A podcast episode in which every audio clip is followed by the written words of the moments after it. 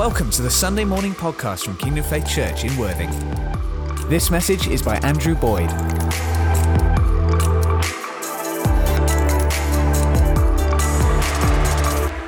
We need always to celebrate life, don't we?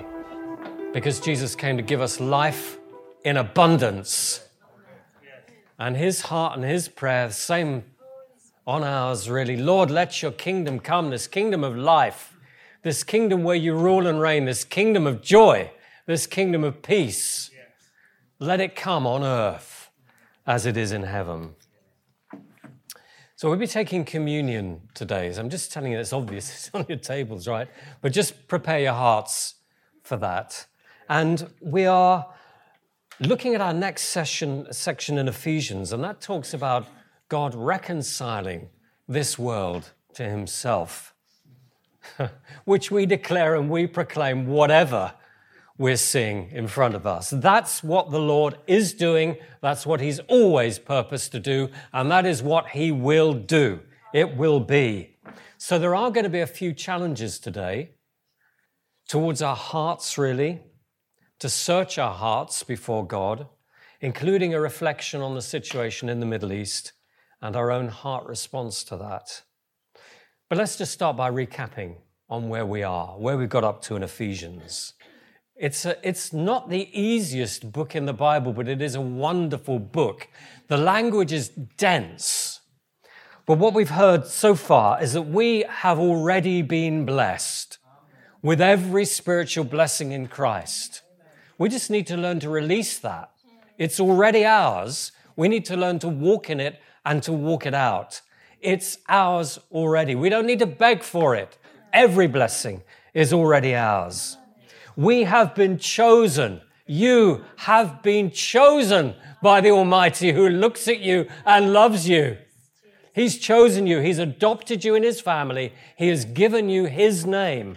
You have been redeemed. That means that He has paid good money for you. The good money that He's paid to bring you back from sin and death is the blood of His Son, Jesus.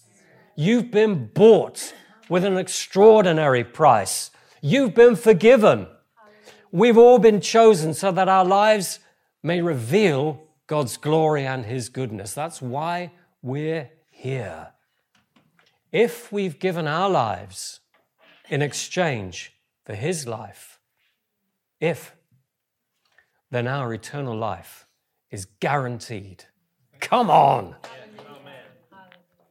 So, the key verse I would say for me from Ephesians 1 is this one, where Paul writes, I keep asking that the God of our Lord Jesus Christ, the glorious Father, may give you the spirit of wisdom and revelation so that you may know him better.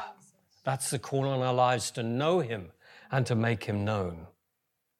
I pray that the eyes of your heart may be enlightened in order that you may know, that word again, know the hope to which he's called you, the riches of his glorious inheritance in his holy people. God will not be robbed of his inheritance in the church. And nor should we allow ourselves to be robbed of our inheritance in Christ. We, God lays hold of this earth with both hands. We need to lay hold of Him with both hands. And His incomparably great power for us who believe. Do we believe today? We believe today? Come on, I can't hear you. We believe today. Then His power for you is incomparable. Come on. We are called to be Jesus' body the expression of the life of the living God on this earth. That's the calling on your life and mine. Forever filled with Him. You are called to be forever filled with Him. Don't sell yourself short. Don't let the Lord be sold short of His inheritance in you. So that when people look at you, they see Jesus. That's the calling on our lives. Extraordinary book. So, last week we moved on to Ephesians 2. a few key verses from that. Because of his great love for us, God, who is rich in mercy, made us alive with Christ even when we were dead in our transgressions. Transgression is a wandering from the path, it's a sin, it's wrongdoing. But even when we were in the middle of all of that, He made us alive to Him. And God raised us up with Christ and seated us with Him in heavenly realms in Christ Jesus. This is not aspirational. This is what God has already done. And it's like this this is you. Got this from Colin Urquhart, so it must be good, okay? Not just this, I did actually, but this is you. And what God does is He takes hold of you, Fred, takes hold of Fred, and He says, Fred, I've got you. I've chosen you. I've called you. I've redeemed you. I love you. And I'm putting you in Christ and raising you up.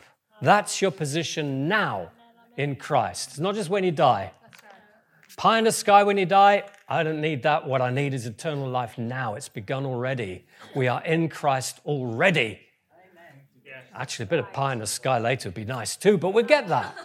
But we have, our eternal life has already begun. Hmm. For it is by grace you have been saved, through faith and that's not from yourselves. Of course, it can't be. It's the gift of God, not by works. No one can boast about this, that I did this. I assaulted heaven and I climbed its walls and I burst through the gates. It's not possible. For we are God's handiwork, created in Christ Jesus to do good works, which God has prepared in advance for you, Richard, to do. Good works prepared in advance for us to do we just need to step into them in peace, be led by the Spirit, and He will work through you. This salvation, the Greek word is sozo. Got this from Kai. It means to save, to be made whole. And I was thinking about this, and it just struck me because I've got a 20 year old rover out there. Uh, it's a bit like an old car that's just been thrown on the scrap heap. It's not fit for purpose anymore. It's just broken, it's wrecked, it's rusty, and it's just get rid of it. Get rid of the car. Get rid of the car. It's not worth having anymore. But somebody somewhere just loves that car. So they pull it off the scrap heap. I'm not sure how long the rover's going to last, but they so they pull it off the. But I've loved it while I've had it. They pull it off the scrap heap and they lovingly restore it to not just what it was like when it came off the assembly line, but better than new. That's what God does with our lives. He looks at us and says, "Well, I love them anyway." Might not be much to look at. Bodywork's going a bit. Roof linings beginning to sag but I love him. Pull, pulls us off the scrap heap and he restores us. That's what salvation is to me. It's a priceless gift given by God. You can't earn it. You can never, ever pay it back. You just have to receive it with a thankful heart. And we receive salvation by faith. And that means we just trust in Him. We receive the gift He holds out to us and we give Him thanks. God holds out this gift to the whole of humanity if they're willing just to take it. It's all we have to do, but we do have to take it. I could, I could write you a check for a million pounds, it wouldn't be worth much, but I could. You would have fun trying to cash it. But if the Lord, if somebody wrote you, somebody who had the money, if somebody had the money, wrote you a check for a million pounds, you'd still be a pauper until you cash it. That's faith. It's acting upon what God has done. That's how we get the riches of Christ, by believing it and acting upon it. Yeah? We understand that, don't we? The gift of grace, God's riches at Christ's expense, G R A C E, God's riches at Christ's expense. And He calls us to pass on that grace to those He puts around us. That's why we're here. Not just to receive not just to get from God, but to give away what God has given us. That's why we're here. And you have been put on this earth for a purpose to reveal His love, to reveal his truth, to reveal his kindness. I look at you, Andrea, I see the kindness of God. To reveal his goodness to other people, to reveal him, each according to his gift and character. I mean, look around you, folks. You are the gift of God. Monica, in your new job, which thank God you love, you are the gift of God in making that place just the way it should be. Yes. Viv, your counseling, what a gift of God you are to those around. Norton, your photography, you capture the beauty and the truth and the humanity of the people you photograph. That's your heart, Norton. And that's part of the gift of God that you are to those around you. Now, these are, if you like, they're ordinary gifts. Thank God for them. Thank God for ordinary gifts. Thank God that He inhabits dust and brings it to life. Wonderful. And all of us have different gifts. We don't try to copy one another. We've got different gifts. Kurt and Angelica, what a gift you are working in the NHS. Really. I don't ever want to go to a hospital, but if I do, I want to be on your ward. so. So let's move on to Ephesians 2, because that's just the prelude, right? So 2 verses 11 to 22. I'm going to read the whole passage. It's not an easy passage. Therefore, remember that formerly you who are Gentiles by birth, that is, not Jewish, okay, and called uncircumcised by those who call themselves the circumcision. And in the context of this, we need to understand that some Jewish Christians in the church at that time were looking down upon those who were not Jewish. So they would say, You're uncircumcised. You're not a proper Christian because you haven't done all the Jewish rituals. Remember that at that time you were separate from Christ because what was happening was that the Gentile Christians, the non Jewish Christians, were resenting they were resenting the Jewish Christians who were resenting them. You know, the thing that we find offensive about one another is our flesh. My flesh will offend your flesh. Yeah. That's how it is, right? Well, we're not called to live in the flesh, we're called to live in the spirit. So, what Paul is doing here is saying, look, we've got a church which is dividing itself amongst those who are Jewish and those who are not Jewish and you resent one another, get over it. Get over it. Because at the time, and this is addressed to Gentiles, non Jews, at the time you were separate from Christ. You were excluded from citizenship in Israel. You were foreigners to the covenants of the promise. You didn't have hope and you didn't have God in this world. But now, in Christ Jesus, you who were once far away have been brought near by the blood of Christ. For he himself is our peace, who has made these two groups who get at one another one and has destroyed the barrier, the dividing wall of hostility. By setting aside in his flesh the law with its commands and regulations, his purpose was to create in himself one new humanity that hasn't changed whatever you watch on your news programs tonight. Thus, making peace. And in one body to reconcile both of them to God through the cross, by which he put to death their hostility. What hostility tries to do is it tries to put to death the one that's aggravating it.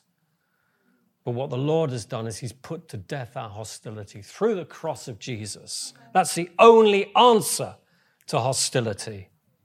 He came and preached peace to you who are far away and peace to those who are near. He came to preach peace to the Gentiles and he came to preach peace to the Jews so that together, through Christ and his sacrifice, they are reconciled as brothers and sisters on this earth.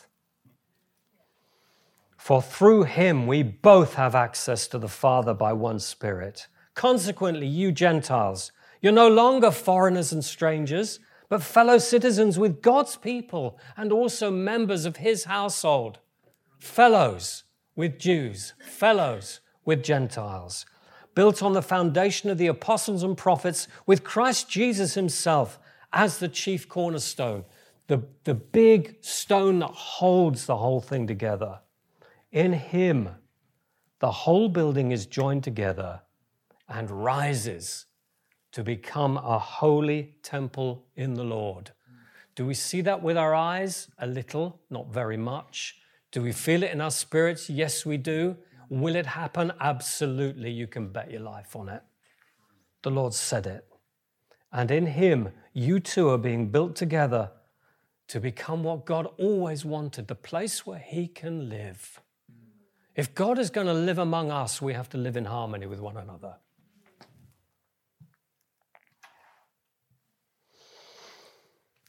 A dwelling in which God lives by His Spirit, Jew and Gentile, as one in Christ, Israeli and Palestinian, reconciled as brothers in Christ. That's the promise and the hope that God holds out to this suffering earth if only we will take it. This passage reminds us that God is, hi Frank, that God is building us together into his dwelling place, his house. Now, every house needs a foundation, right?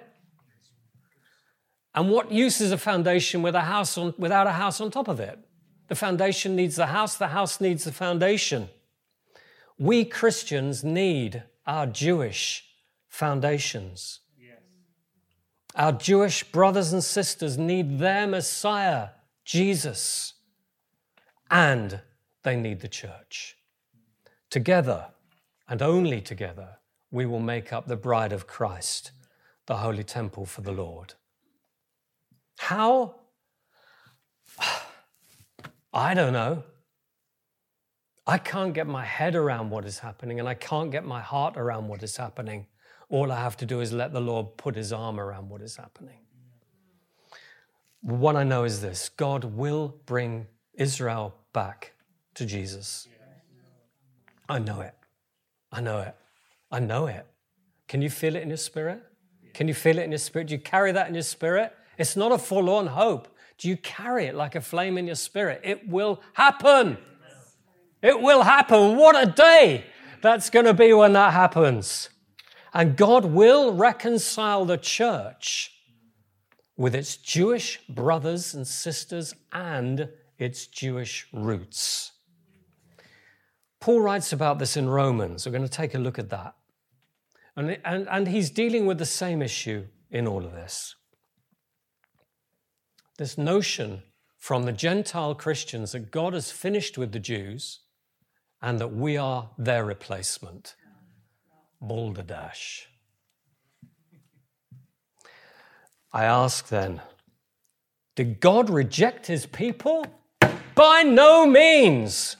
God did not reject his people whom he foreknew. God always knew all of this was going to happen. God didn't reject them.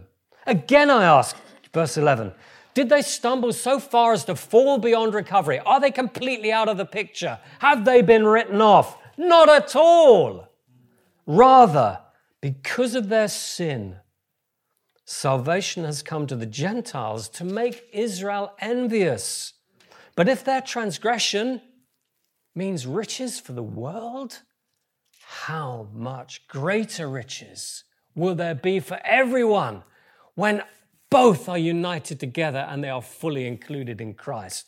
What a day! What a day! Now, Paul is writing of Israel as an olive tree. That's the picture that he uses. This is a tree that God has planted and cultivated that bears fruit. That's the intention. So he's talking of Israel in that sense. And he goes on to say, verse 17, if some of the branches of that tree have been broken off, and you, you Gentiles, you're, a, you're like a wild shoot. You're like a tree that's just grown up. It's good. You're a tree. It's great. But actually, what God does is He takes that wild shoot and He grafts it in to the tree. You've been grafted in among the others, and you now share in the nourishing sap from the olive root. So don't consider yourself superior to those other branches. How can you? You're the same. If you do, then you need to consider this.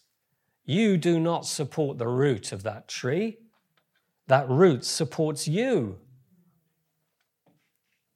They are the foundation to the house that God is building.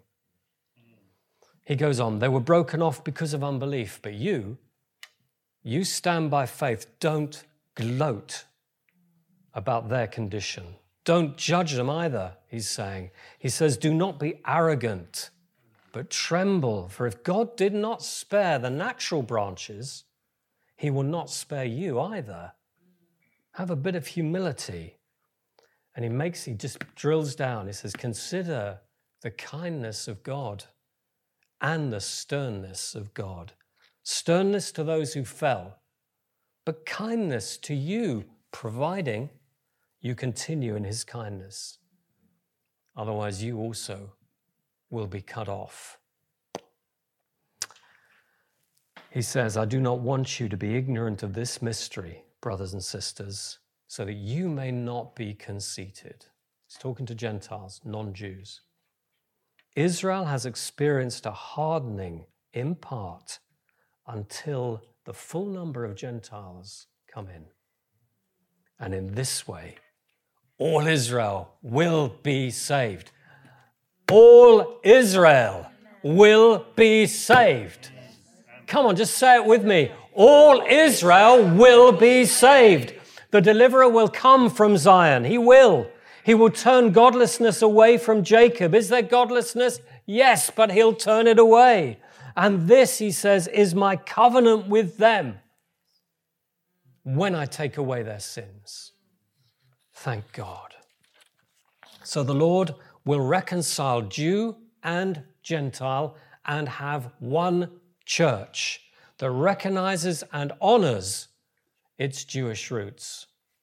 Not by becoming Jewish, but by becoming one new man in Christ. In generosity of spirit, we will be enriched by the Jews, and the Jews will be enriched by the church under Jesus, who is Messiah to both. What a day! What a day when that veil disappears and they go, Jesus is the Messiah. And it's coming and it's happening. Jesus was enriched by his Jewish upbringing. Know, Jesus never stopped being a Jewish rabbi. That's what he was. He didn't stop, he didn't shrug off his Jewishness and all of that learning like a snake sheds its skin. Jesus was a Jewish rabbi to his disciples. Is it possible he could be a Jewish rabbi to us. You ever thought that? You ever wondered that? As well as the Messiah. What he said came from his learning and his roots. The scriptures we celebrate come from those Jewish roots, spoken by a Jewish rabbi and the Messiah. You ever thought to call Jesus your rabbi? What is he like, this Jewish rabbi? Matthew 11, 28 to 29 shows his kindness. Come to me, all who are weary and heavy laden, and I will give you rest. Take my yoke upon you and learn from me, for I am gentle and humble in heart, and you will find rest for your souls. For my yoke is easy and my burden is light. The rabbi's yoke was his teaching. Rory, could you just come out here a second, please? Thank you. And the picture that, that often we, we try and get our heads around what did he mean by the yoke, and we think of oxen, okay? Well, yeah, it's a metaphor. But actually, what he means is this this is my yoke. This is my yoke. He says, I love you. I'm with you. I walk with you, and you walk with me. And I'll take the weight, I'll carry it. I'll help you. You're not on your own. This is the yoke. This is the yoke. This is beautiful. This is the yoke. It's the arm of God around sh- our shoulders. And I tell you this why you're here on this earth is so that when God has got his arm around your shoulder, in prayer, you reach out, and not just in prayer, and put your arm around the shoulders of others and help carry their burdens. When, you, when your heart is heavy with what is happening in Israel and in Gaza, if your heart wasn't heavy, you'd have no humanity. Don't expect to click your heels and jump. But as you feel Him put His arm around you, so reach out your arm around those today who are struggling. This is the yoke of the rabbi. Thank you, Rory. Are you a follower of Christ? You are. then you need to understand what it is to follow a rabbi. They had a saying walking in the dust of the rabbi. Have you heard this saying? It's a good picture. So the idea is that the rabbi leads and you follow. And it's a dusty, deserty, sandy old place, right? So when you follow the rabbi, you follow close enough so that the dust he kicks up goes over you. Okay? So that the life he lives, you live so that the understanding and the attitude of heart that he has is picked up by you. You celebrate being covered in the dust of the rabbi. And listen, he's walking through life. This isn't book learning. This isn't stuff from YouTube. This is walking through life. And he walks through life with us. And when it gets heavy and hard, he puts his arm around our shoulders. Follow him closely enough, and that dust will stick all over you. We learn from him. And walking in the dust of the rabbi means so much more than just having a quiet time. How many of us lead our Christian life with 10 minutes in the morning and then we charge off like someone in a relay race has just been given a baton. We run, we leg it. We leg it until the next morning when we recharge. This, how is this walking in the dust of the rabbi? That's not the normal Christian life. We're to walk with him step by step. We're told, keep in step with the Spirit. Step by step. So we must learn to continue in His presence. We must learn to reach out just and take that hand. Even in our busyness, we have to learn to do that. Let's go back to Ephesians 2. There's a few scriptures I just want to bring out. Verse 12. At that time, you were separate from Christ, but now in Christ Jesus, you who once were far away have been brought near by the blood of Christ. And it's the blood of Christ that washes away all hostility and every division and everything that separates not only us and God, but us and one another. We must not allow division between one another to spring up. God, forgive us our denominations. Truth really matters. But Jesus was full of grace and truth. For he himself is our peace, who has made the two groups one. This is a finished work of God and has destroyed the barrier, the dividing wall of hostility. He came and preached peace to you who are far away and peace to those who are near. For through him, we both have access to the Father by one Spirit. Consequently, You, Gentiles, non Jews, you're no longer foreigners and strangers, but fellow citizens with God's people and also members of his household. And in him, you two are being built together to become a dwelling in which God lives by his Spirit. One new man in Christ. Not just in this room, but across the Middle East. One new man in Christ. God has spoken, and this will happen. This will happen in Israel. It will happen in Gaza. There will be reconciliation. After that awful attack on Israel, I heard a remarkable interview on Woman's Hour, an Israeli woman and a Palestinian man who've been working together to bring reconciliation. Each was concerned for the pain and grief that their neighbors were feeling. The Jewish woman for the man from Gaza, the man from Gaza for his neighbors in Israel. It was wonderful. Now, please don't be offended by what I'm about to say. I do not mean remotely to give offense. That's not my heart. I want to talk about anti Semitism. Since that terrible attack by Hamas on Israel, there's been a surge in anti Jewish incidents around the world. Anti Jewish threats soared by 488% on the social media platform Telegram. In Sydney, Australia, demonstrators shouted, Gas the Jews.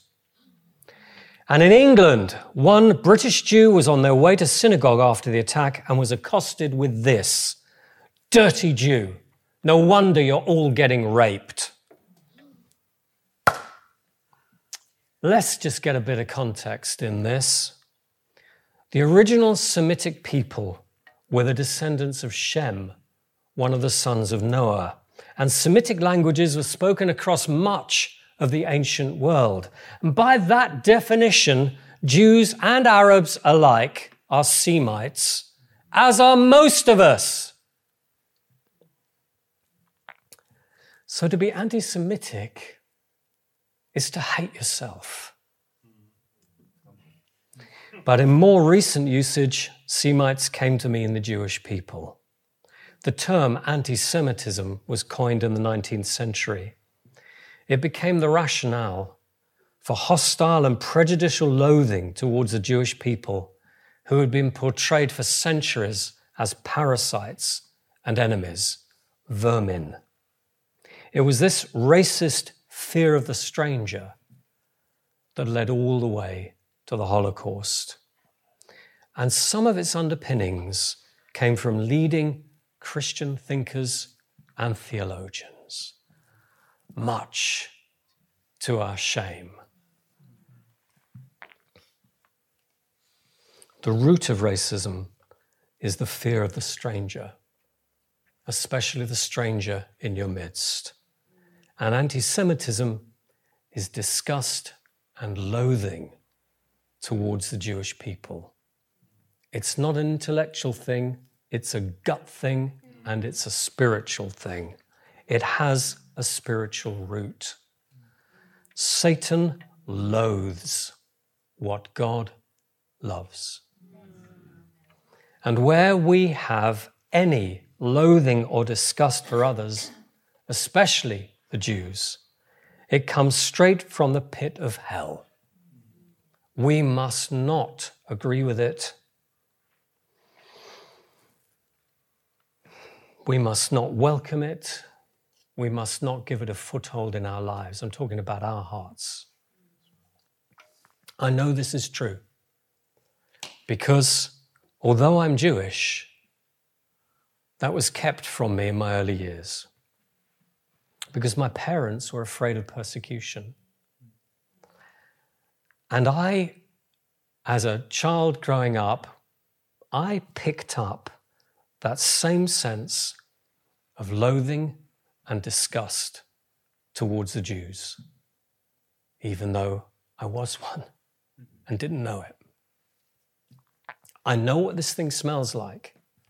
I know what this thing feels like. It's a spirit. And it has to be renounced and removed. If we've agreed with it, entertained it in any way, or given it any room in our lives, we must repent of that. We must never, ever agree with our, with our enemy.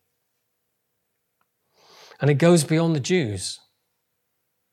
We must never, ever embrace loathing for any group of people or any race, any color, or any nationality.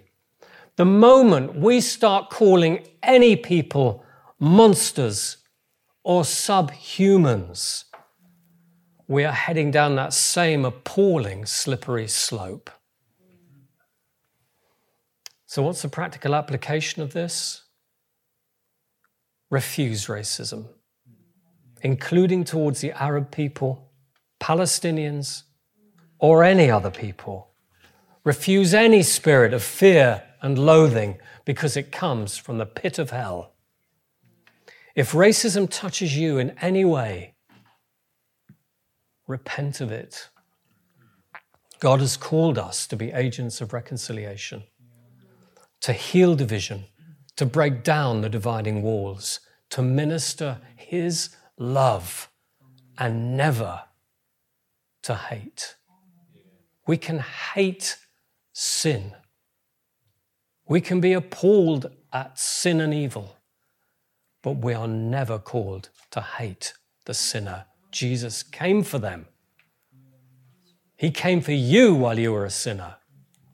He didn't wait until you'd sorted yourself out. We cannot hate the sinner, however loathsome and appalling the sin. So I just invite you, invite all of us to take a moment to search your heart privately for any racism, for any fear and loathing of others. Just be honest with yourself and with God. And if you need to repent, turn around. Say sorry for hating or viewing as inferior those whom God has made and put on this earth and whom God loves. Ask Him to forgive you for siding with the enemy, because that's what racism is, and receive his forgiveness. Just going to pause for a moment or two.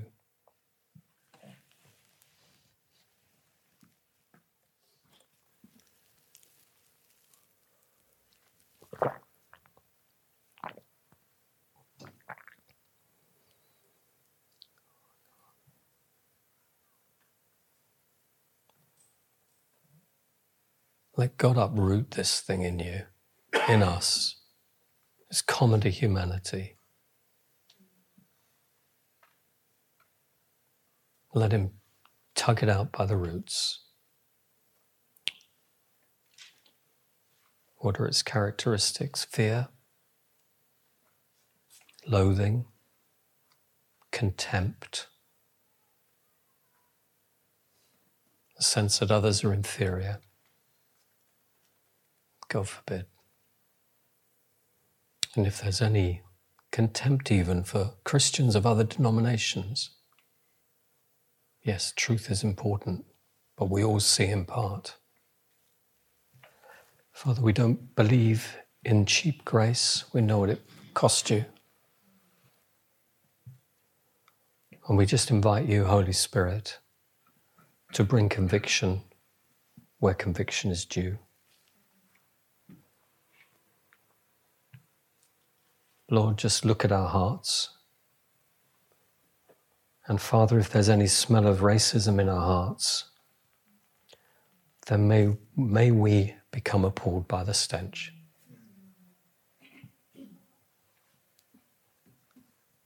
We just invite you to remind us in the days to come,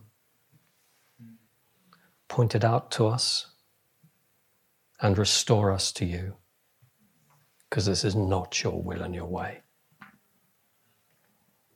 Oh, Father, please teach us, Lord, that while we loathe evil and sin, we must love the sinner.